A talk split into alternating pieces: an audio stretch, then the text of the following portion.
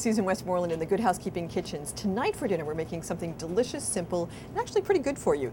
It's a smoky almond chicken where you just dredge chicken cutlets.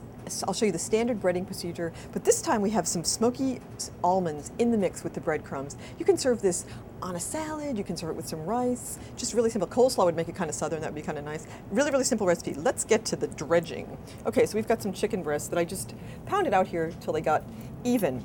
So we want to get them in flour to seal in their moisture, like this. If you don't want to use your hands, you can certainly just do this with a fork.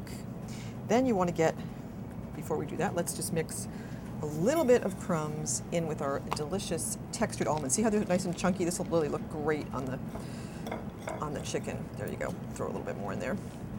And you got that. Then we're going to go into the egg, shake off the excess flour. Dip both sides so we can get a nice coating of almond crumbs on there. And then just hold it up to do that. I like to do this in a pie plate. I think plates are really great for the dry stuff. The pie plate helps for the egg so you don't end up having it all over your counter. And here we go into this. Ready? And there you go. You're just going to pat it a little bit and then flip it. Ooh, that looks so good. All right, so this will just go into a hot oven for about 15 minutes or so.